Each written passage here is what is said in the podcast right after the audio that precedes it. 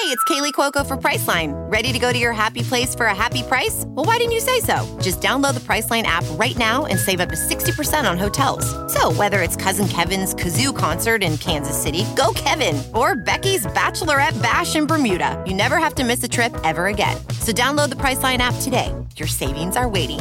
Go to your happy place for a happy price. Go to your happy price, Priceline.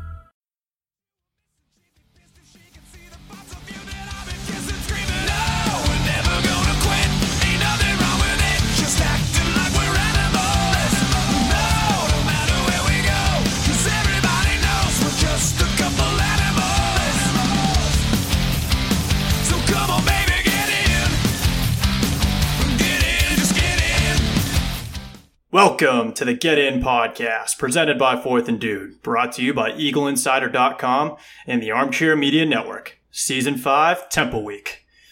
The Eags technically escaped Amherst with a victory on Saturday, improving to 2 0 on the year. But between the lackluster performance and star quarterback Phil Jurkovec's likely season ending injury, this weekend felt like anything but a win.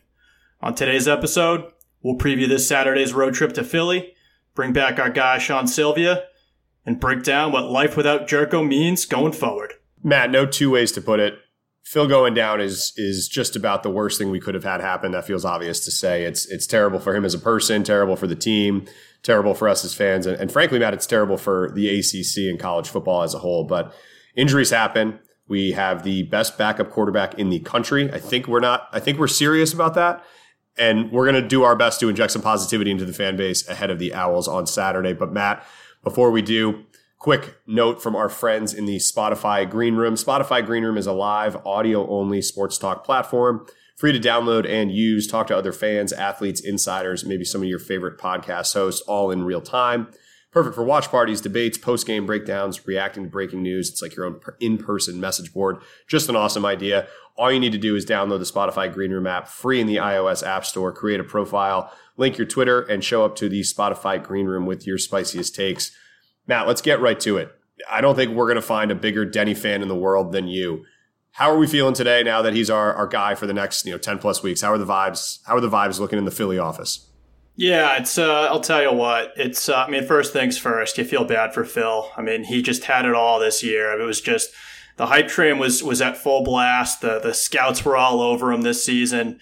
Um, he was likely to be a you know a top three round pick easily just based on measurables alone, and uh, it just really sucks. And I know it's football, and I know injuries happen, and you know we talk about it all the time. Is he's a guy that loves contact and isn't afraid of taking the big hit. But we also say all the time, we're so scared every time he does get hit that something like this could happen. So, you know, first and foremost, it, it really, really, really, really sucks for Phil. Really hoping that he can get back on the horse. That hit that, you know, it sounds like surgery went well, which is the, the most important thing here. Um, and really hoping that he, you know, can take the next four months or so, really recover, get back to 100%, um, and, and, go from there. As far as the team, it, it's kind of like Denny said. I mean, it's it's like a bittersweet not excitement necessarily, but it is an opportunity for some of these other guys to step up. So if you want to look at the positivity, that's how you have to look at it. Whereas our team was really built on Phil and it was everyone else. Now it's, you know, it's everyone else needs to step up and, and it's really going to be a team going forward because we don't have that stud at quarterback anymore. Yeah, I think that's fair. I think to your first point about, you know, we felt like it was inevitable in some sense, or at least we talked about it, which is not fair. But when we were saying that and watching him during Colgate and even on the first drive when he took a pretty bad hit, you know, it felt like it was going to be something where he was trying to extend a play or running, you know, running and did something to his knee. The fact that it was a seemingly, you know, fluke injury, right? Like I still haven't really seen a clear hit where I said this is clearly where his wrist snaps.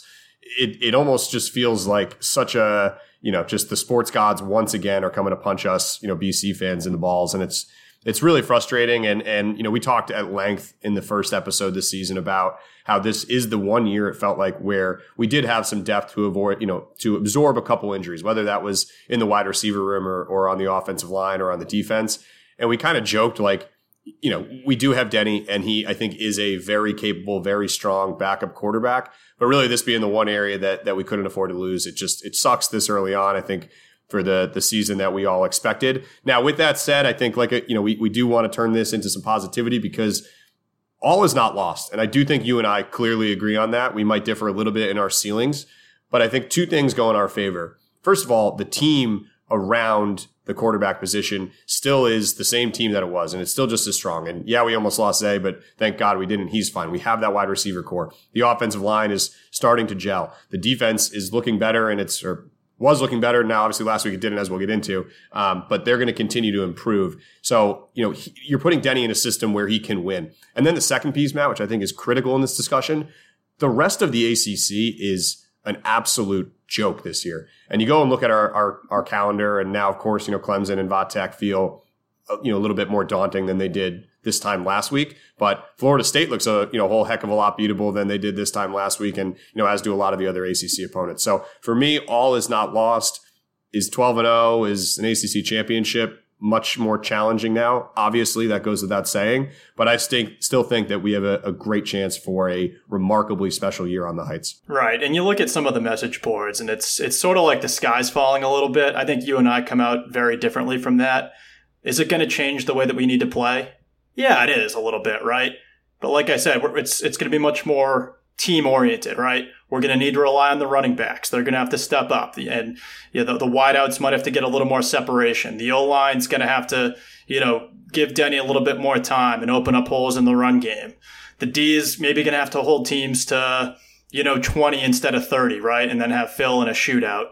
But not all is lost, and there's no other team on planet Earth that has a guy like Denny waiting in the wings, and we joke about it, saying he's the best QB QB two in the country. That's not a joke. I actually believe that. There's no other guy I'd rather have in my locker room, not just for you know what he can do on the field, but it's all the off the field stuff. I mean, he's the leader of that locker room. It's rare you have a backup quarterback that has those type of intangibles, and you know what he can do on the field. He holds he literally holds BC's single game season record uh, for passing yards in a game, tied with Doug Flutie. No other team on planet Earth, I'm pretty sure, can say that. So, you know, you go back to, you know, was it 2019, Denny, where he had, you know, he got thrown into the fire, um, played against some really, really good defenses. He had that, I think it was a 48% completion percentage. Let's throw that out the window because that's a, first and foremost a Steve Addazio offense, right? That's predicated on we're going to run it unsuccessfully twice and then we're going to throw third and long. The, the vast majority of Denny's attempts we're, uh, we're, we're third and long. There were guys in his face. We didn't have the type of weapons like we like we have now. It's also against some really good defenses like Clemson, Notre Dame.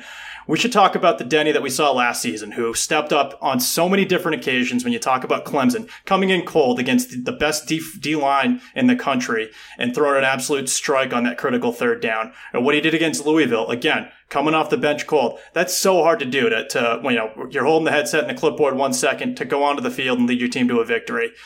And then UVA goes without saying. If our defense could have stopped the nosebleed, you know, that would have been a, an, an, easy win that Denny would have led us to. You know, they lit him up for 35 points, four, you know, four touchdowns, 520 yards. Forget about it. So, and then even what he's done so far this year, he looks like a different player from two than he did two years ago. Frank Cignetti is a quarterback whisperer for a reason. So everyone's saying that like, you know, not only is our ceiling no longer 10 wins, but now it's like six and six. I saw some guys right. saying it's four right. and eight now. Guys, get out of here with that. If you think about it, like what what games last year would Denny not have won that Phil would have? Like I, I honestly don't think it's it's a lot. And there's a few games, and we're not. And Phil's the man, and he's obviously you know one of the most talented quarterbacks to ever come through BC. But it's not like Denny you know doesn't have what it takes either. And right. there's a lot of games last season that Phil didn't have his A game that Denny probably could have played even better. You think about Texas State, Syracuse. Um, you know, some like Pitt. Pitt's probably an example where Jerko kind of put the team on his back. So maybe that's an example where Denny doesn't quite have that. But outside of that, maybe it, maybe you know, it, it's our ceiling's a game or two lower. But I, I don't really believe that. I think that we have the potential to really work better as a team. I will say this puts the onus on Frank Cignetti a little bit more. I think there's times that, you know, Phil sort of bailed them out. I know we've, we've been on him, you know, lately and, and, and towards the end of last season where some of the play calling was potentially a little predictable. That's not going to happen with, with Denny. It can't happen with Denny because Phil, you know, has the ability to, you know, wait for those three guys in his face and then throw a bomb to Zay 50 yards downfield. Denny doesn't quite have that. So Cignetti is going to have to be a little more creative. That's my biggest question going forward. Uh, in addition to the to the run game, if we have those things, the play action's working. I'm not worried at all about this offense. Well, I'll tell you what, I'm ready to run through a, a brick wall. I can't wait for uh, for Saturday to get here, Matt. That was inspiring, and I think if if Hafley doesn't you know play that uh, play that on loop to the team, then then there's you know something wrong with the coaching staff. But in all seriousness, to your point about uh, he is the only quarterback in the country in which the backup comes in and it doesn't like have this massive deflating effect on the team and that's because of his leader. And that's not to say they're you know again they wouldn't rather you know jerk back there again to all of the points that you listed but there's not going to be this huge drop off in the mentality side of it. And then again just as importantly he is an efficient game manager. And with the weapons around him and if Hafley and Cignetti can you know put some stuff together he kind of is the right guy just to not make mistakes to be smart with the football uh, and, and, to kind of let his team go to work. So you know, I, am not ready to uh, look. I don't feel as confident the road to 15 and 0 as I did this time last week. I'm not ready to cancel it just yet. I want to see what we have. I want to go a couple more weeks, and and you know, I think that um, I think Temple is a, is a great way for him to kind of get his feet under him. Missouri's a little bit of a test, and then who knows what happens against uh, against Clemson. So here's the deal, Matt. It's fitting because we're playing Temple this week, home of Benjamin Franklin. He has a famous quote: "With adversity comes opportunity." And there's a there's and I'm I'm dead serious in saying this. Our team was becoming a little too Phil centric for my liking anyway, between all the offseason hype, the way that, you know, they looked early on.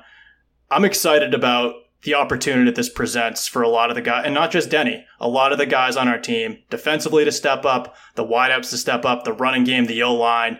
There's a lot of opportunity, to, and it's it's going to galvanize the team. It's going to make us a better team overall. It's you know we'll talk about next year, but like Jerko, I assume, is coming back. He's going to get a chance to digest the playbook for another, you know, have that headset on for, for four months and really digest everything. He'll come back stronger than ever. Uh, from what we know, and again, I'm, I'm, you know, sort of a doctor, sort of not. Um, you know, the surgery went really well. It seemed like because if you look at the timing, you look at the cast, you look at kind of the, you know, do, do some investigative journalism here. It seems like it's a fairly routine hand slash wrist fracture, and they've right. kept everything pretty tight but it doesn't sound like it's something. It's not. It wasn't like a complicated procedure. It wasn't a ligament, right? right. Sometimes, like uh, you look back a couple years ago, Drew Drew Brees had a you know some complicated ligament damage in his thumb. I don't think that's the case here. It just seems kind of like your your boilerplate broken wrist, broken hand that he fell on, right? It's going to be six weeks. They're not going to rush him back but he's going to come back stronger than ever. I'm, I'm, I'm, certain of it. So I'm excited about what the future is. But let's not forget about the here and now. This is a very good football team as it stands, and you know, road to 15 and 0 is still very much on. I love it. The vibes, the vibes could, are probably lower throughout the rest of the BC universe, but it's good to see that we're okay here. With that, Matt, let's pivot this into uh, so UMass conversation. There was a lot of good and a lot of some good and a lot of bad, um, but I do think we need to discuss that all right. Well, let's talk. Uh, let's talk UMass and Matt. Before we get started here, I just want to call a timeout before we get before we get too deep into UMass. That's a joke because that's how UMass started the game. They literally called the timeout. Um, the literal first play of the game, which is something I've never seen before, uh, but classic UMass there. Good joke. For those of you, yeah, thanks. For those of you guys that did see the game or barely saw the game because the quality of the broadcast was one of the worst things I've seen since Aggie Vision. Um, you know, tough game we we did certainly did not play our best on either side of the football.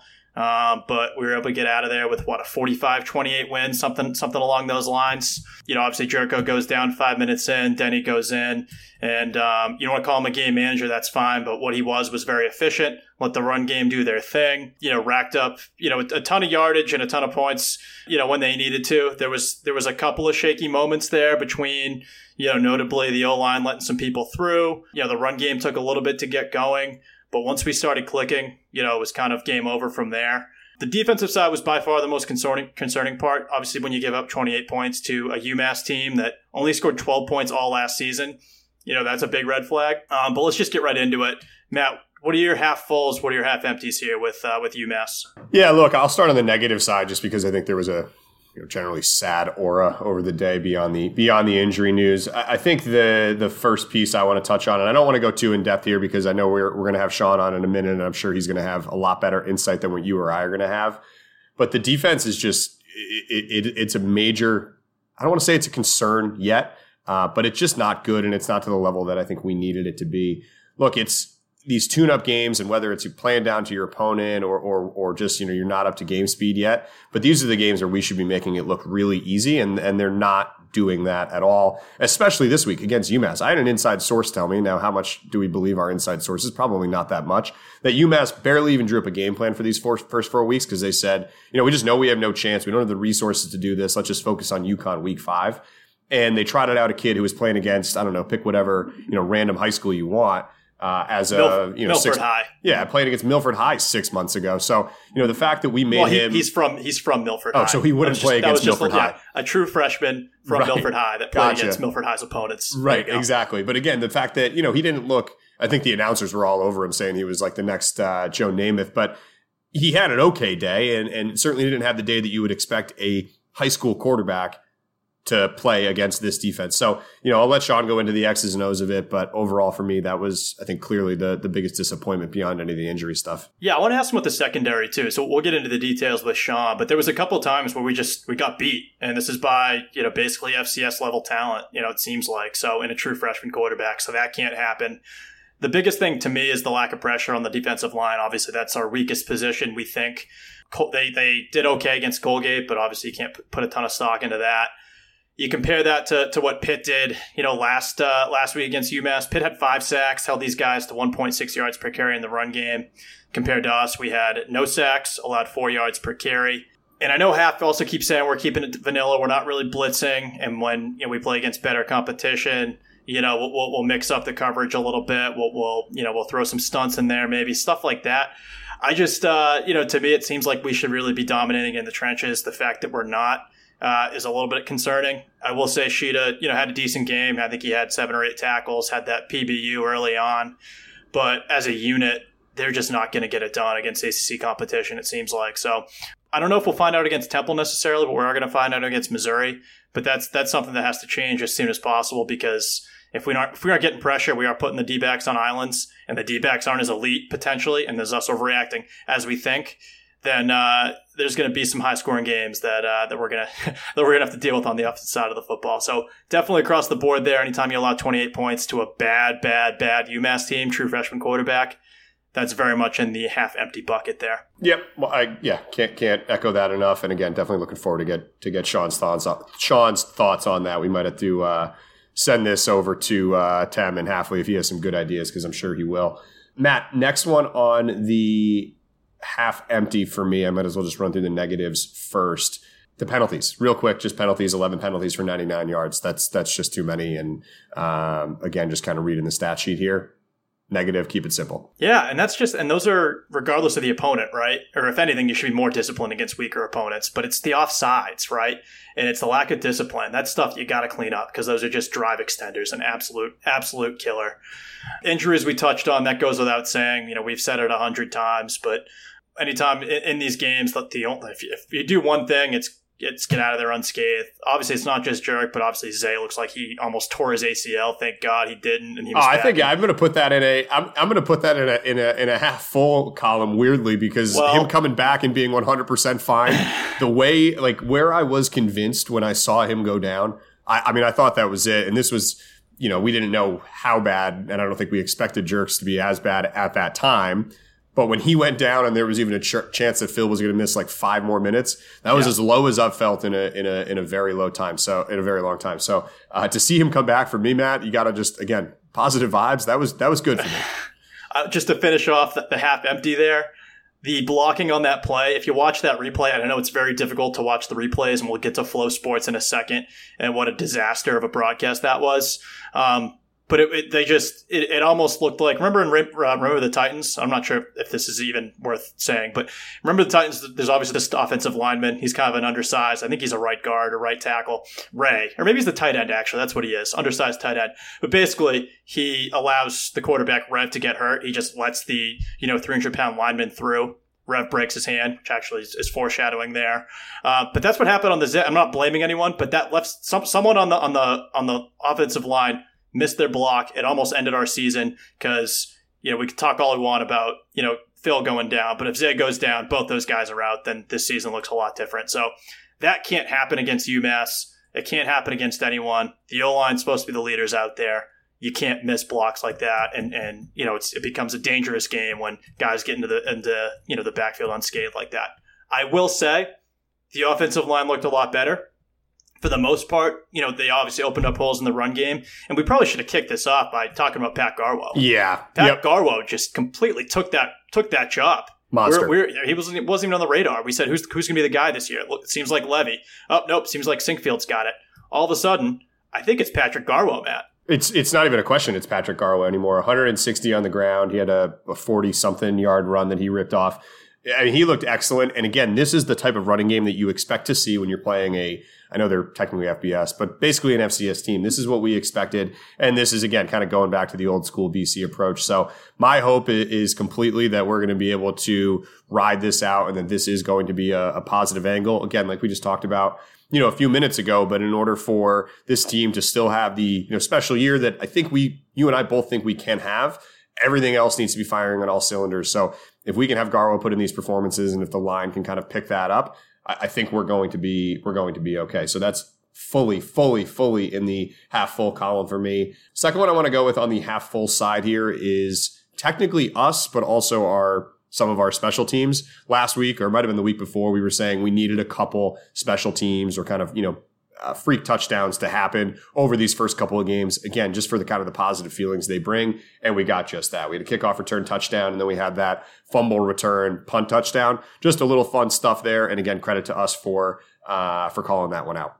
Yeah, Levy is very much in the half, both in the half full and the half empty for that debacle near the goal line on that punt return that you know gave UMass a free seven points, but then completely redeeming himself with that with that touchdown on the kickoff return. So uh, you know, Levy, we did call it, so credit to us, but credit to credit to Levy and credit to the entire kickoff return coverage. For uh, I don't think he was touched. He made a couple cuts, but other than that, it was really great coverage. Um, Matt, I want to go quickly back to the offensive line that I talked about earlier. Whereas I'm putting the left side of the line in the half empty, and we don't like to single people out, but the left side of the line is in the half empty bucket till proven otherwise. I thought the right side of the offensive line played really, really well. You know, it seems like every time we run it to the right side, that's where a lot of the holes are. I'll, get, I'll give you an example. Levy's second touchdown, or the Levy's touchdown in the second quarter, really, really good example of how zone blocking is supposed to work. Our guy Ben Petrula absolutely demolished a linebacker, got to that second level, and you know Levy ran, ran it up the middle untouched practically for you know a 30 yard gain and a touchdown. So, you know, I really like how that's going. Trae Barry is, is doing a pretty good job blocking. All these he seems kind of hit or miss. There was one play that he really demolished, you know, one of the corners, and that's just not fair from a size uh, perspective. But you know, it's it's not rocket science. In college football and football in general, the team that wins the battle in the trenches is going to win. And um, you know, I think I think the jury's still out. Are these the is this the best O line in the country at this point? Probably not. Have we seen flashes? And will they raise their game as the opponents get better? I think we certainly hope so. You, you talked about it earlier, but it seems like across the board we uh, we sort of play down to our opponents, play up to our opponents. It makes for some exciting football. It gives us heart attacks every week, but you know we'll see as the as the competition gets better. We'll see if these guys step up or not. Yep, no, I agree. And on the Trae Barry note, I do want to just give him a, a general shout out as the fact that even if his blocking is not you know, best tight end blocker in the country. He seems just from an athletic perspective like the absolute monster that we all expected him coming in. Um, he obviously was incredible against Colgate, and and I think we saw a lot of the same uh, last week. So love having this guy on our team, and I think he will be a critical piece in the Denny Grosel show over the next ten plus weeks. All right, I got one more thing on my list here, Matt. What the hell was Flow TV? What I can't believe we're in the year 2021 and we literally had to watch a football game like that. Matt and I are both outside of the New England perimeter. Um, and I, we are actually both on the road during this game because we, we didn't think it'd be a big deal. We thought it'd be a pretty easy win. And it was kind of the last Saturday before the season starts to heat up here where you can kind of, uh, you know, do some other activities type of thing. So, you know, I'm driving. I have Flow TV. I'm not watching it, but I am listening to it. And then if I'm stopped at a stoplight or something, maybe I'll sneak a look. It's good, good traffic rules there, Matt. Appreciate that's, that. That's just yeah, and that's between us. That's if there's any cops listening. Uh, I'm only kidding. But like rewatching the game, it's it's very much impossible. Between being filmed on you know a TI-83 graphing calculator, the the cutting to commercials mid touchdown play where the Geico lizard pops up in the middle of the screen, and then probably the worst of all, the announcers not realizing that Jerko was out of the game for like a full quarter and a half this is why we shouldn't play UMass. This is why we shouldn't let them be in charge of the broadcast. We shouldn't. This is this is exactly everything I said last episode. We're a big time football team. I think the days of us being on Aggie Vision, or even worse than Aggie Vision, need to be over. And I think we, are just better than that. I, that was one of the worst viewing experiences I've ever had as a fan. It is kind of crazy that you know it's it's obviously above Hafley's pay grade and and certainly above our pay grade, but it's kind of crazy that in the year 2021, it is still on the home team to broadcast the game, no with no you know discrimination to who that home team is. Like if you want to make that the rule when Power Five teams are playing Power Five teams, fine. If you want to include the group of five in that, also fine.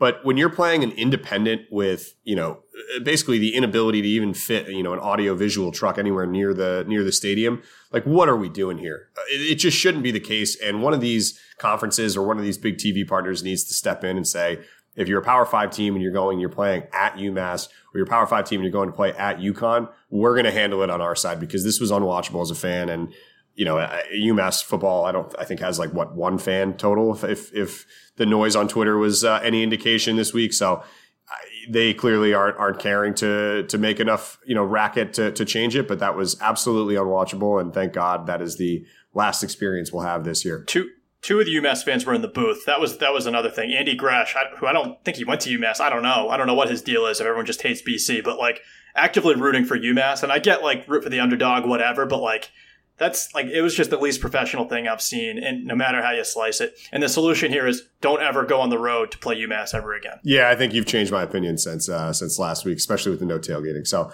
that's all I have, Matt. Anything else that we're missing on the half full, half empty? Last thing, I want to give our guy Anthony Brown a big, big, big shout out for winning the game of the week. I don't know that a lot of folks saw that coming, whether you're in Eugene, whether you're across the country, except for us two we knew that AB had all the talent in the world and just needed a coach to extract that talent out of him. Seems like him and Joe Moorhead got something special cooking. And it wasn't anything, you know, phenomenal that he did necessarily. It was just, you know, making the right decisions, having a bunch of poise back there, and, uh, you know, keeping the offense in the game. And, and that's all it was. And sometimes that's the key to success. So can't be happy, can't be, you know, can't say enough good things about about AB. We joked about it at the beginning of the season. We'll see, we'll, you know, you know, be BC, Oregon in the in the uh, college football playoff. They are well on their way. I mean, they're going to cruise through the Pac-12 schedule. They're going to be there at the end. I would I would imagine. So, uh, you know, really deserves it. Tony touchdowns by all accounts. Such a great kid. So, uh, so really glad to see what he's doing uh, out west. I could could not agree more. You know that we are the biggest Tony Tony touchdowns podcasts on the internet. Uh, there's a little bit of a sting that he's not doing this with us because I think you and I always knew what he was capable of. And again, to your point, we just didn't have the uh, the right reins to to squeeze it out of him, which is which is unfortunate. But you know that's a that's a that's another issue that we will also let Sean talk about uh, when we have him join us. Now we've been waiting three weeks to get his take on Steve Addazio. So you're going to have that coming up, but you're also going to have his opinions on the defense and kind of what he's seen so far and, and how the teams are going to handle the injury to a star player. So with that, let's welcome on our guy, Sean.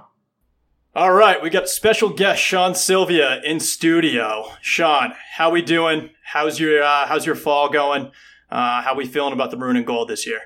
Fall's going well, guys. It's it's good to be back, and um, I'm just happy to talk some BC football. I love the two and zero oh start, but everything's going well, and you know the weather's been pretty good, and it's it's you know that time of year again.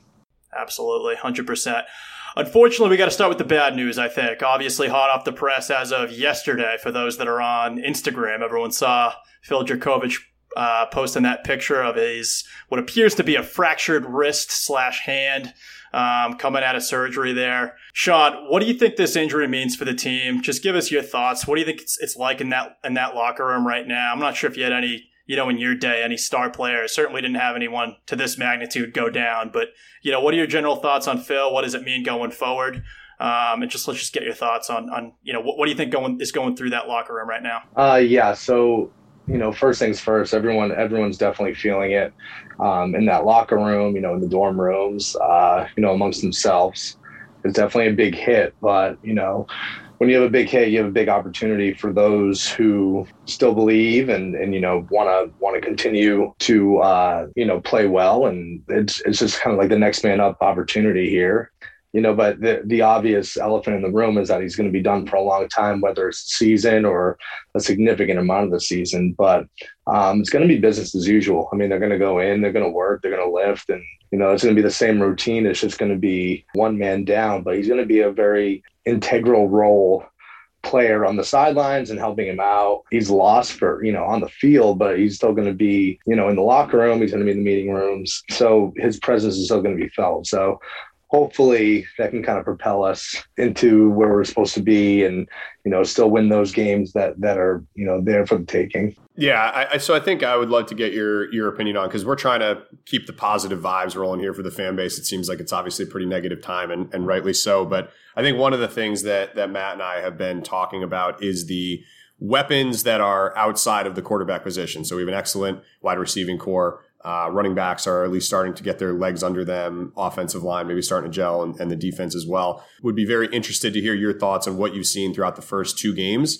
That is, you know, giving you that confidence that you know, with a game manager, a guy who just doesn't make mistakes, like this is still a team that can win a lot of football games. Yeah, absolutely. And with the running game being what it is, um, I think we have three very productive running backs that that all you know give a little bit different styles to our offense. Um, you know, arguably that we didn't have last year. I, I, see the offensive line definitely clicking a lot more, albeit, you know, playing Colgate and UMass that were definitely not the the defensive fronts that even Temple's going to pose. But at the end of the day, you know, it, it's all about angles. It's all about you know your technique, and you're going to have to execute at that level, even even at a better, you know, with a better skill set, and, and all the teams that are going to be going down the road. I mean, these kids, I mean, they're not stupid um, they know the the caliber of you know teams they've been playing so far, um, and they know what lies ahead. With the obvious injury going down on the offensive side of the ball, um, there's still a lot of work to do on all the other two phase, phases of the game. You know, defense and special teams definitely need to be cleaned up a ton to win anything. I mean, we're not you, you can't win anything without those other two phases with or without Phil. So it's just one of those things that you know the guys just need to go in and and know what lies ahead and know the uphill climb they're about to they're about to be uh, embarking on and go ahead and you know kind of pick up where they did last year not you know in that virginia game or in some other games that were pretty ugly but you know just just clean up your fundamentals and really being more precise and, and generating more opportunities for the offense even giving that you know one of our our main guns is down giving them as much opportunity to score and you know, play a good field position game. That's pretty much that. That's pretty much uh, you know the keys to win is is those two those two aspects of the game, and they need to really clean it up on that side of the ball because you know that's a glaring issue even in the first two games that it's gonna it, it's gonna rear its head very soon. And it's it's funny too because you know you think about when you talk about you know Denny. Obviously, I've been very outspoken on on Denny being my guy, and I I joke around that he's the best quarterback too in the country. If you think about like any other team in the country, even when you were playing, like if this injury had happened in, in your quarterback room, which I guess would have been Chase. were you there with Rettig? Yeah. yeah. So like, who was behind Rettig? Was that Marsco? Would he go in? Uh, yeah, it was um, it was Mike, and then we had uh, Darius Wade. Right. So, and and no disrespect to those guys, but like for a lot of other teams, this is kind of a disaster of a situation when your starter goes down. It's kind of rare when you have, you know, a quarterback that has played as well as Denny has, granted in limited time, and 2019 wasn't so great. But you know, to me, it's it's more opportunity. You touched about that, you know, a little bit. This is still a guy that can sling it, and you think about you know how Jerko centric this thing had gotten. Isn't it a chance for guys like I don't know, like the running game. Certainly Zay is going to have to step up. Guys like Trae Barry, guys that are going to have to, and, and, you know, even more so defensively, right? We're going to have to keep these guys, you know, close to the 20 point range as opposed to, you know, winning in a shootout type of thing. So if this happened when you were there, I mean, what's, what's your mindset? It's, you know, we're going to have to be more aggressive. We're really, we're not going to get away with the same type of mistakes. And I'm not sure if you if you watched that you know crap of a of a defense against against UMass, but you I know, did. given up I did giving up some of those big plays, you know, that obviously can't happen. So, what have you seen on the defensive side of the football? Do you think that, you know, some of those issues are, are fixable? And where do they go from here, knowing that, you know, we're not going to likely we're not going to win in a shootout going forward. The beauty of football, especially early season football against those type of teams, is they're they're pretty much their Super Bowl is is us. You know, Colgate, UMass being in state with some guys not receiving offers from us and whatnot. It's their Super Bowl, whether they want to say it or not. It is.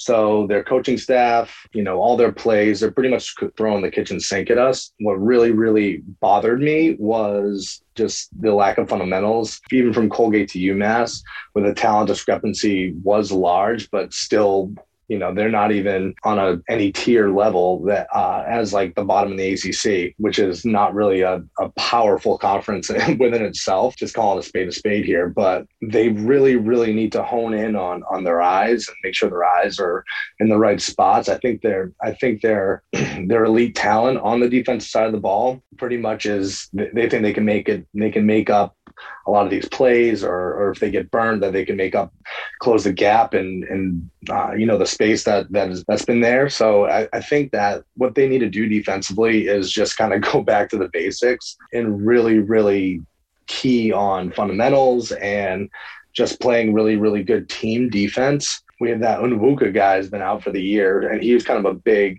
He was a guy that I really wanted to see in the middle, kind of control you know those two gaps in there. But you know the, the coaches you know you know they get paid to coach to really really accentuate our strengths. So what they're going to have to do is you know our coaches are going to have to come up with a great game plan. And i think Hafley does a good job of that. They have to come in and, and get really creative not only on the offensive side of the ball now but you know the defensive side of the ball. Generate a pass pass rush. That's got to be the biggest issue right? And i know you had some good you had some really good, uh, you know, DNs when you played, right? So I'm sure that made your life in the secondary a lot easier. Made it a lot easier, and I think, I mean, it all starts up front. Um, but going back to your original question, you know, if someone like Andre Williams went out or something like that, that would be definitely crippling to our team. But it's just up to the offensive coordinator to come up with creative ways to get guys the ball, get the ball in space, get that Trae Barry going, you know, get really creative on the opposite offensive side of the ball. But at the end of the day, they're gonna have to line up and they're gonna play they're gonna have to play really, really big boy ball and and run the ball like they are. So if they can kind of take that and run with it and get that offensive line just rolling off the ball and not having to pass protect as much for Grosel and, you know, just put him in the best position to be successful. You know, we're not going to win a lot of games with him throwing the ball 40, 50 times. It's going to be a lot more balanced. We're going to have to control the clock. And I know I'm sounding like Coach Dazio here, but it's one of the, it's one of the we'll get to him. That, yeah oh my god yeah we need to get to him but um but it's just one of the things that we do we we do need to do kind of the things that he wanted to do but didn't do terribly successfully but you know control the clock play great defense you know control flipping the field and, and you know really winning the field position battle that's gonna that's gonna be the way we're gonna win games. Gonna we're going back to the old style of BC now with our top gun out. I think it's gonna be one of those really grind them out teams that we're gonna have to run the ball well, be on third and shorts, and, and be in very very favorable down in distances to go ahead and and take advantage of some play actions.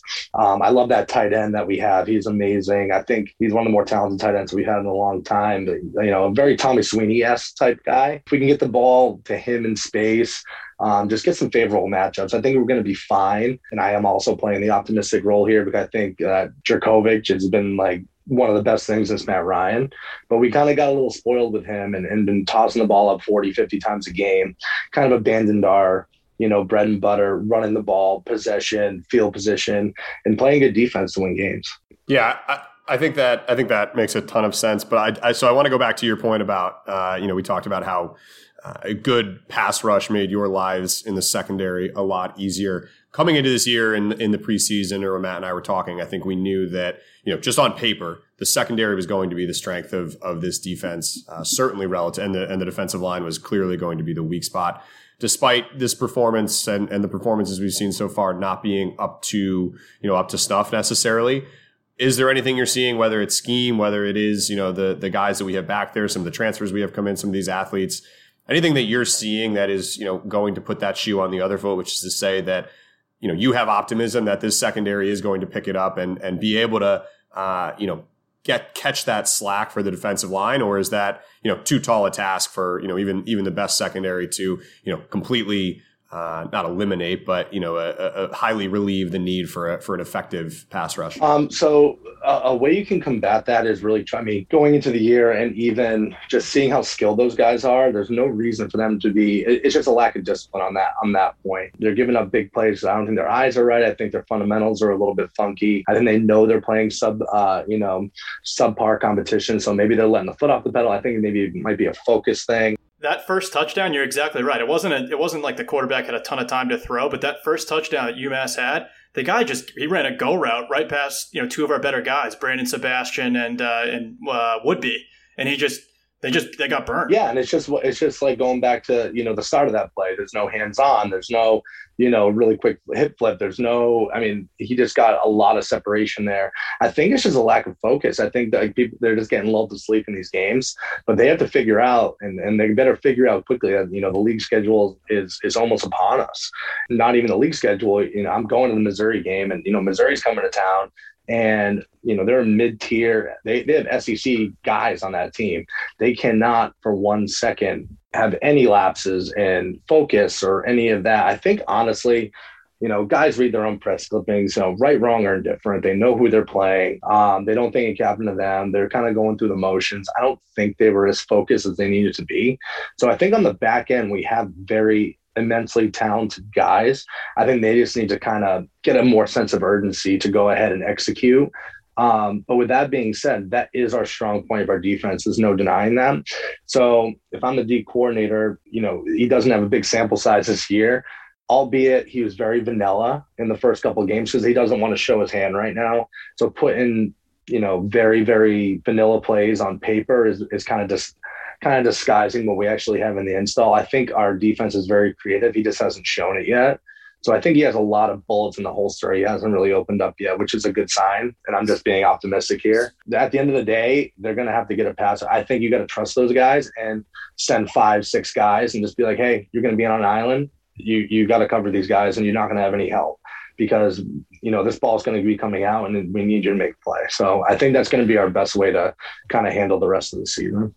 Can we go a little bit deeper on that? Because I want to talk about the vanilla play calling. So I understand that's what you're supposed to do in the first couple games. I understand on the on the side of the football. We're going to run. We're going to do a, a, limited playbook. We're not going to certainly not going to do any trick trick plays. But we're going to run it up the gut. Um, you know, we might do a, a, Zay Flowers jet sweep where he almost tears his ACL. Uh, we might do, you know, a couple, a uh, couple of post routes, but we're going to keep it really simple on offense. I think we all get that. We understand that, you know, we're going to keep everything we, we can on the offensive side hidden. On the defensive side, can you just kind of go into, you know, what that looks like? I know we, we run a 4-2-5 and I know that, yep. you know, based on that, the way it works is you have a bunch of athletes on the field, but those four guys, the onus is really on them because you only have two linebackers.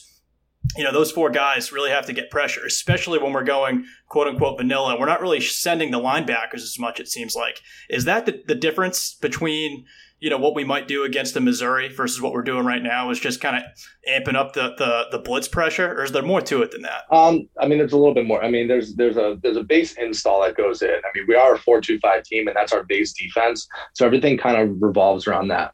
Now, with that being said, I'm going to take you back over to 2014. We played USC when we brought. I mean, we we had in our installs four to five packages that weren't even shown until that game we had uh, you know three down with three linebackers and a five DB look. We had a one down lineman look with guys off the ball. I mean, we had so many different looks for them. That's how we got so many, so much pressure and so much sacks. It's game by game, but we have a lot of stuff in the arsenal. At least that was under Donnie Brown. I, I don't think the D coordinator now doesn't have stuff like that that he's saving up. Um, you know, Deon Jones hasn't even really played. I mean, mm-hmm. he's one of the he's one of the guys that I could see just being out there as you know maybe someone you can put in the nickel, someone you can bring off the edge. I mean, there's so much stuff you can do defensively. So the same holds true. I don't. Th- I think we're being very vanilla on defense. We're not sending anybody. I think we're just trying to you know keep our hand uh, a little bit hidden until I think Missouri. You know, if, if listen, there's going to be there'll be a little bit more of um, concern if we do the same thing against Missouri and kind of sit back on our heels and and let them dink and dunk all over us because they will and they will do it effectively and we and we will not win that game if we kind of do what we're doing. But from my experience, there's so much that goes into the offseason, especially having a full offseason, especially having a full camp. We have so much in the arsenal. I know he's only only ran a couple of different packages. He's only ran a couple of blitzes from the field. I mean, just very basic stuff there's going to be some exotics coming out, hopefully, and I'm being very optimistic. But you know, a good D coordinator definitely has some exotics for um, a team like Missouri or, or league play that we can kind of um, start implementing into our everyday stuff. But he just doesn't want to show it on film because then everyone has it on film and they're going to be like, okay, well, look at they have you know this dog package with three safeties and and they roll one up and they take you know. So once they see that, then they're going to prepare for it. I think he's keeping everything he can under uh, under a blanket, and hopefully he comes out with something a little bit more aggressive down the road. Yeah, I, I got to tell you, Sean, that, that was a lot better than the NFL Blitz playbook version of defense X's and O's that Matt and I usually give. So appreciate yeah, that. With, without you on the mic here, Sean, we we just kind of defer to Matt's you know 15 year Madden playing career where you think he just runs the same. You know, it looks like we're doing engage eight, guys. This is a little like, bit different. Yeah, this is a little bit just different. engage, yeah, engage eight with a three deep and then just kind of let them roll. Uh, so so we'd love to hear again, kind of again trying to keep positive vibes only right yeah. now, and in terms of what we're seeing you know, based on what you've seen through the first couple of games, if you had to say, you know, one or two guys who are maybe, you know, less established, maybe younger or, you know, new to the team, who, who's kind of your, and I know we're, we're not doing dude anymore, but who, who's your breakout dude of, of the defense if you had to give one through the first couple of games? Uh, I like that, uh, that Mater guy. I love that safety um, in the back end. Was it Mater? Is that his I name? think it's Maitre, but you can Maitre? say however you want. He's a stud. Okay. I'll have to look at um, I'll have to look at the pronunciation guide for next game. um, but um, I really like him, and and and he's one of the guys. And I don't want to give it away because I don't know how many people listen to this podcast or not, but I think he's a guy that um, you can move around and and you know he can create some really really tough tough matchups, and he you know he fills really well. I think he, he plays good in center field. Um, you you can kind of you can kind of move him around. He could be like our John Johnson type of player. Type you, can, you know, I, I believe it because I think that that kid he moves really well. You know he has a he has a, a very very good stature. He, he can tackle well. He can he can play center field.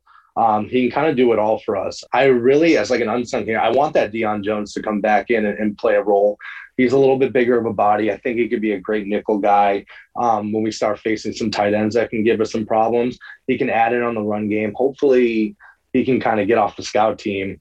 He's a guy that you know he showed spurts last last year playing really really well kind of fell, you know, hopefully doesn't get discouraged and, um, you know, is keep playing hard and, and kind of hopefully get back into the rotation um, because he could be a guy that could be kind of not like a Milano type guy, but he could be someone that could, you know, rush the edge or get involved with a twist game or or any or any of that and just kind of create pressure with someone more speedy and kind of just you know, hopefully get some better matchups with those linemen because the linemen aren't winning their one-on-one matchups, which is tough. So we're gonna have to create some some exotic stuff for, uh, to get some pressure. On the offense, on the offense side of the ball, I want I, I would love for Jaelen Gill to get more involved. I mean, I think he's he's I, want him to get more involved in, in, in some deep balls. I want him to I, even over some like crossers.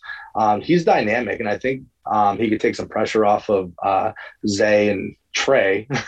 um, but I think there's so many people on the offensive side of the ball that can that can give uh, you know defensive coordinators fits.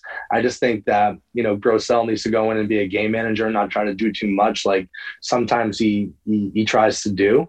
But if he can go in and just know his role and let those guys get open, and I I, I would like for that uh, you know Jaelen Gill to get a little bit more involved with the offense and because he's dynamic. He didn't get an offer from Ohio State for no reason. So you know we just need the ball in his hands even on maybe some end around. I don't know. Just try to get the ball in his hands some form or fashion. Get that tight end moving up the seam because he's really athletic. He can pose problems. Zay Zay. So we have the weapons. But listen, it's going to come down to running the ball. And if we if we cannot run the ball, then Grosel is going to be in for a long one you know, we're not going to be able to get it to those playmakers. So we have to keep the defense honest because if not, the you know defensive ends are just going to pin their ears back and you know it might get a little bit ugly. But I think if we can control the line of scrimmage, which we definitely can with the our whole offensive line coming back, there's no reason we can't have a really balanced attack and you know give give people some problems with some you know play action deep shots and just get the guys going in the right direction. Thousand percent. I want to go back real quick to what you said about Deon Jones. I think that's a great point you saw when he went out against, I think it was UVA, what that did to our defense and just to kind of expose us. I kind of liken him to, to a Will Harris a little bit back there, where it's like he can he, he racks up a ton of hits. He's he's not as you know he doesn't necessarily jump off the page as much, but at the end of the game, it's like, whoa, that guy has 10 tackles and saved, you know, so many touchdowns that otherwise, you know, would have been six the other way. So I think that's, I think that's an awesome point. I do want to pick one bone with you. Denny, in my opinion, is not a game manager. I, I don't, I just, game managers don't throw for 520 yards. So that's going to be my fight all season long. Is anytime anyone calls Denny a game manager, I'm going to take that personally. Okay. I'm ready to I'm ready to defend the wall with you there, Matt. I, you know, and I don't Yeah. know that I believe it in my heart of hearts, but why not? It's it's positive vibes only. I was trying to think of who who the right NFL comp to Denny would be, and I my my conclusion is there is none. No, Denny's just one of a kind. Denny's one of a kind. No one has the types of types of intangibles. He's like Tom Brady mixed with Russell Wilson, mixed with Joe Namath. That, that's what I got for Denny. So those are my thoughts. mixed there. with mixed with Ryan Fitzpatrick. yes, that's I actually like a great that. one Actually, right Ryan there. Fitzpatrick is actually probably Wow. the best one. If we're just going That's the being honest. comp. How you don't know how it happens, but it just does. I love it. That's where I was going with it. All right, so with that, we gotta we gotta get two things from you before we go. First one, just really quick, what are you thinking again now with this injury? And and let's assume for the sake of uh, let's assume for the sake of just kind of keeping consistent, Phil's not coming back this year. What do you think our our record is regular season? Where can this team actually end up right now? and who are our losses to? Yes, Uh, I think I think we can still win eight games. Um, it's just going to be it's going to be uh, you know heavily predicated on the run game. I mean, we're going to have to go ahead and we're going to have to get back to, to the ground and pound. And I know the guys up front love to run block more than they do to pass block. So if we can just get those guys rolling the right way, getting some good angles, and you know getting them moving to the second level and, and giving those guys a little bit of running lanes, I think we're going to be able to win eight games can we go? Can we get higher than that? there's just like the ones that we're tossing up that it's just it's going to be tough unless we do control the clock and run the ball. We can potentially get nine games.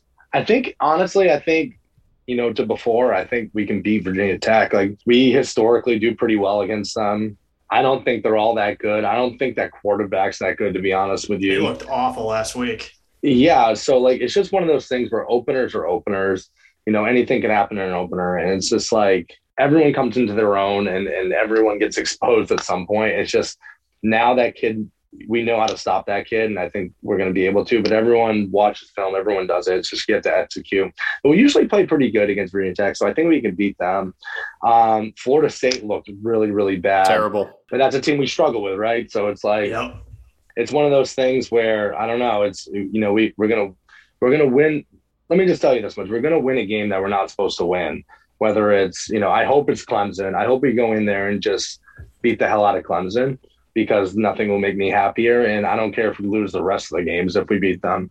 But You got you got personal beef with Clemson after getting almost chucked from their stadium last year, right?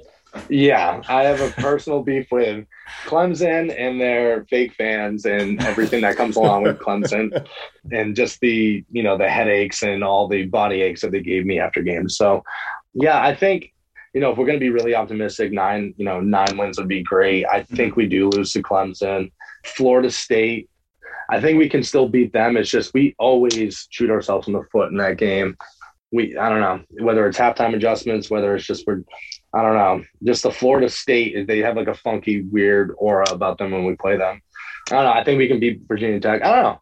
I think we can win all. Of I them. think I think you just talked yourself into ten. There's no, I don't, you don't see any other I losses on that schedule. If I we keep I'm this going long enough, I- we're going to get you back to 15 and oh. 0. Yeah, it'll be like last year where I said we're just going to win all the games. But Yeah. uh, realistically, you know, eight wins would be would be great. We always play NC State well, so I think we can beat them. As you know, even though they look like a pretty decent team, there's just something about them. We just always beat them for some reason. But I don't know. I think nine wins would be a very, very good season, and we'd have to start, you know, rolling up the Brinks truck for Coach Hafley to extend them after that, uh, because it's a very enticing job out in USC now that that Yeah. needs to be that needs to be filled. Um, I know James Franklin's been kind of rumored about that, but um, we we need to we need to pay the guy. Um, the guy's been the best thing to our program in a very very long time, so we need to retain that. All right. Well, I think that is an absolutely perfect segue. Before we let you go, we've been looking forward to this for the first couple of weeks. I need your thoughts, and I think all of our listeners and the entire BC fan base needs your thoughts on what is happening in the state of Colorado right now with our old friend Steve Addazio. Uh, it's it's it's pretty much par for the course. I mean, what's happening over there is what happened at BC. It's just it's it's a very stagnant, out of style offense. It's it's someone that is very very stuck in his ways and will not change, and and it just pounds your head into the ground over and over and over and over again. And you know he's already lost the locker room. There's no way those kids are happy. They're they're not going to play hard. I mean, they have an amazing tight end. Um, I hope they don't kill a kid, but he's going to be playing on Sundays. But it's just The fan base, he's lost him. I mean, I would be surprised if he lasts the year. He's not, like I said, he's not a bad guy. Like he's not a bad human being. he's just not a very good football coach, and that is extremely apparent. And the press conferences, they're the same. Everything is the same. It's just over and over and over again until I mean I don't know I don't know who's going to employ him next, but Godspeed to that program because he took a program under Mike Bobo who you know beat us. I mean went into our stadium and beat us in twenty what was it twelve or thirteen? That was a bad loss. But Sean, I'm not blaming you. but That was a bad loss. That, that was, was awful bad loss. loss. So it's just one of those things where he had a program. You know, Coach Bobo, um, who my buddy Artie was uh, played for Georgia he was their offensive coordinator and spoke very highly of him. But he did, I mean, he did a pretty decent job getting, you know, he had D Hart in there. That was an Alabama transfer. He was trying to get that program going the right way. Um, but moral of the story was he was too good for that program and, you know, got a better job, obviously. But it's just one of those things where, you know, Coach, Ad- Coach Addazio just needs to hire good coordinators, but let them coach and not be the guy to, you know, take over and just kind of just beat a dead drum and run the same plays over and over. I mean, I watched one of their games on purpose and I was I was watching with my uh, with my girlfriend actually, and she's going to be listening to this. So, but we were watching it, and I was literally on the couch calling out their plays. I was like, "Here comes hammer, here comes guy, here comes zone." It's the same place. Here comes play act, you know, forty, you know, minus forty yard line. Here comes play action deep shot. Here comes you know tight end, you know, drag. Here comes waggle. It, it was just the same stuff. And if I'm doing that, you know, washed up eating popcorn uh, you know, from my couch. I can only imagine someone who puts in, you know, hours of time on tape watching them from offenses that really haven't uh, progressed. So, you know, he's, he's a run it, run it, run it, run it, deep shot, run it, run it, deep shot, you know, move the pocket because they can't protect. It's just one of the things, it, it's just the same old thing. It, it's very disheartening. I feel bad for the players. I know how it feels. I know how that locker room is, and it's not good. I know how those. I, I just know how those practices are going and those meeting rooms, and it's it's getting ugly over there. So, like I, I'd be surprised if he lasts the season. Front page of the Denver, not front page, but headline of the Denver Post uh, a couple days ago. Steve Addazio's Colorado State Rams have 0 12 written all over them. Oof. So that's uh, he's getting some press that he didn't even get in the Boston days. So uh, you can see him starting to crack already. Uh, All press is not good press. That's right. In the case of Steve, that's right. But let's be uh, let's be fortunate we have Coach Half. And uh, yeah, look again, looking forward to, to, having you on in the future. Thanks for the time, Sean. Really appreciate Anytime. it. Anytime, anytime, boys. I appreciate it. And uh, you know, you can always call me. I'll be at the Missouri game, and we'll be ready to rock. All right, I love it. Go Eagles, Thanks, man. All right, go Eagles.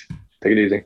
All right, big thanks to Sean Sylvia. That was awesome. Always great to get his his thoughts on Steve Addazio. Always great to get you know a deeper dive on the X's and O's, and, and hopefully you guys enjoyed that as much as we did.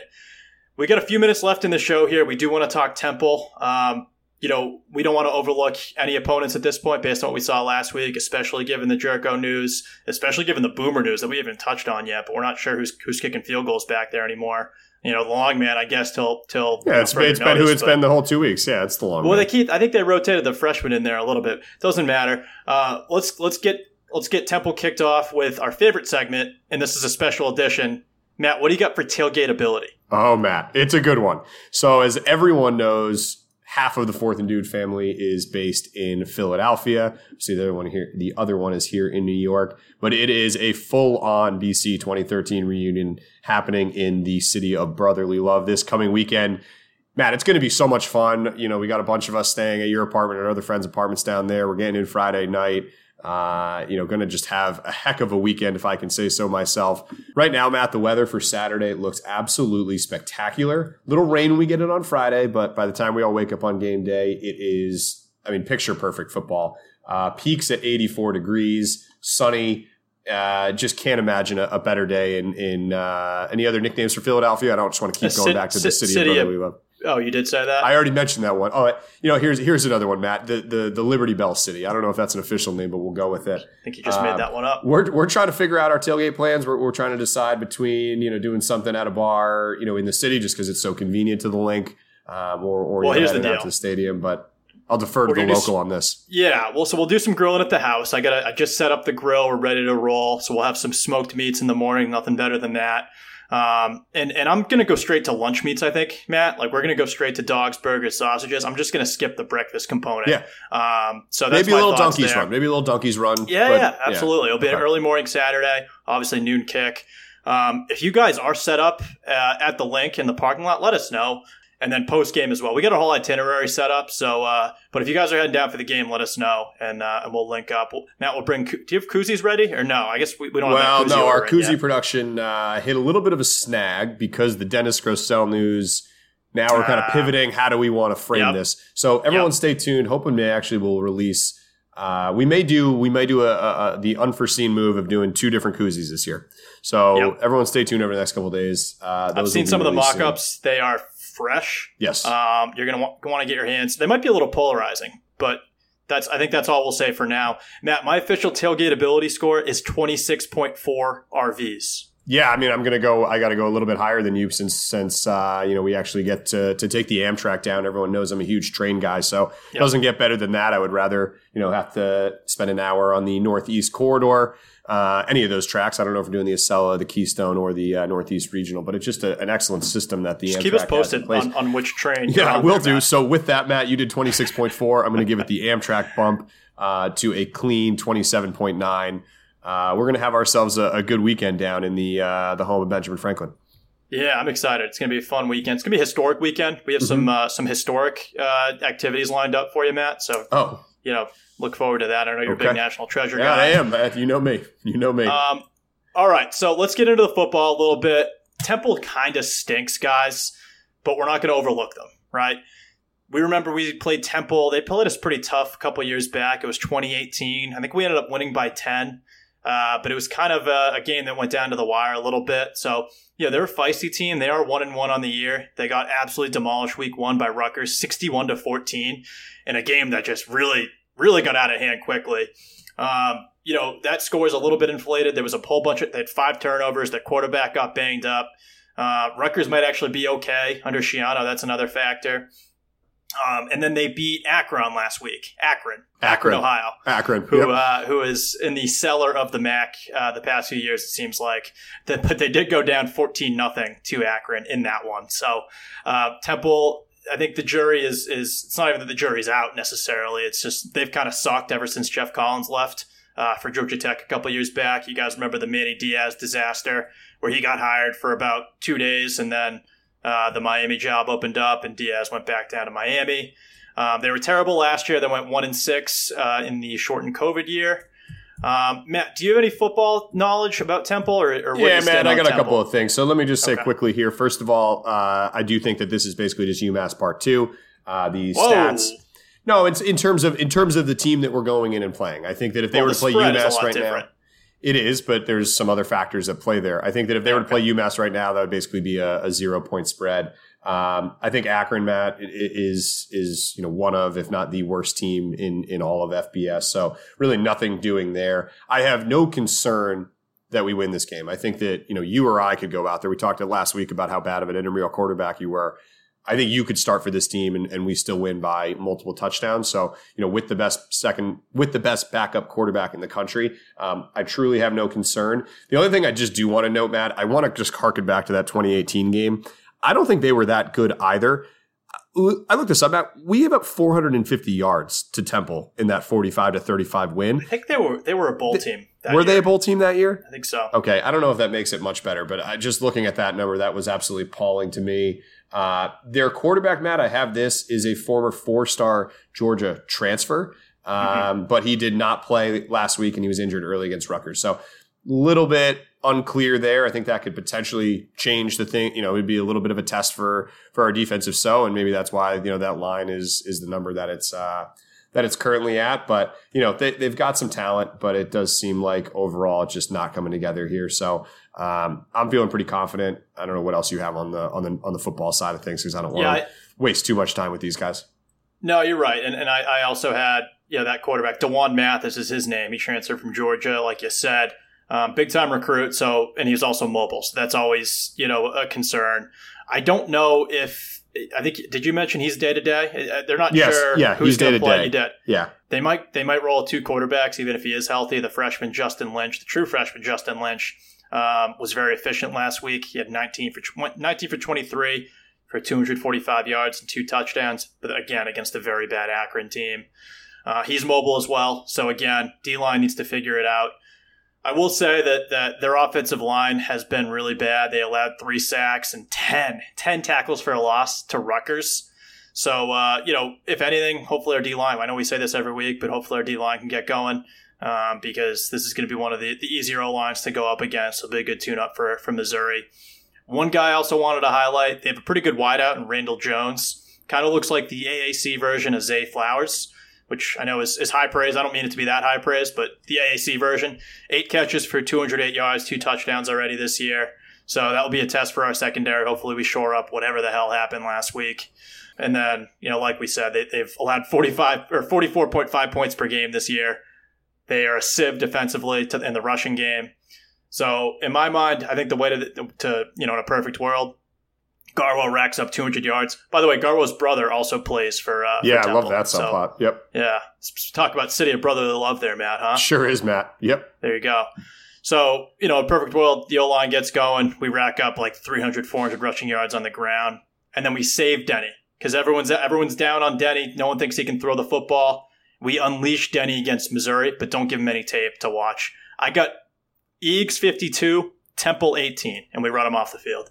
Okay, uh, we're shockingly similar yet again. I know I've predicted, well, I predicted 51 last week for us, and we scored 51 week one. So I'm kind of keeping it in the same general ballpark. Although this week I'm going 49 to 14, keeping it very simple, just just straight touchdowns. There's no field goals, there's no safeties, there's no mixed extra points. As a math guy, that's that's really kind of comforting to me. So uh, sevens are wild all over uh, all over the field, but I feel really confident this game is not even close from the get go, I think we were just a materially better team, and, and that's the end of it. All right. Sounds like we're getting a W in Philly, and we are on to Missouri. We are undefeated, but let's take it one game at a time there, folks. And let's keep the positive vibes going, everyone. I mean, that's come right. on. Like, we haven't, the season's not over. We have a very capable second quarterback. I know it's, you know, I know it hasn't been the happiest uh, couple of days on BC Twitter, but guys, like, we got Denny. He is America's backup quarterback. We're going to be just America's fine. QB two. We America's don't like backup QB2. anymore. Okay, we don't America's say backup. It's pejorative. Okay, look again. I'm I'm not ready to cancel the road to 15 and 0 yet. It's on life support, but Matt, you can't go 15 and 0 without going 3 and 0, and we're about to be 3 and 0 in Philadelphia next Saturday. Get in, folks.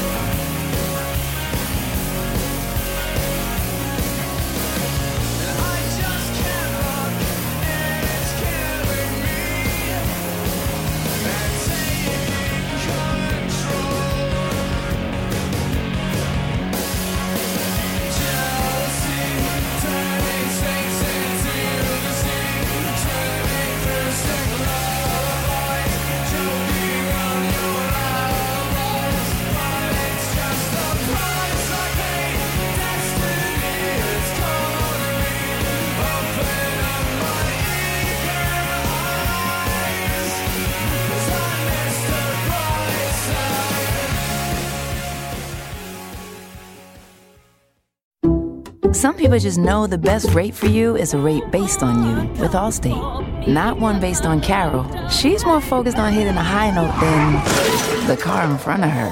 Why pay a rate based on anyone else? Get one based on you with DriveWise from Allstate.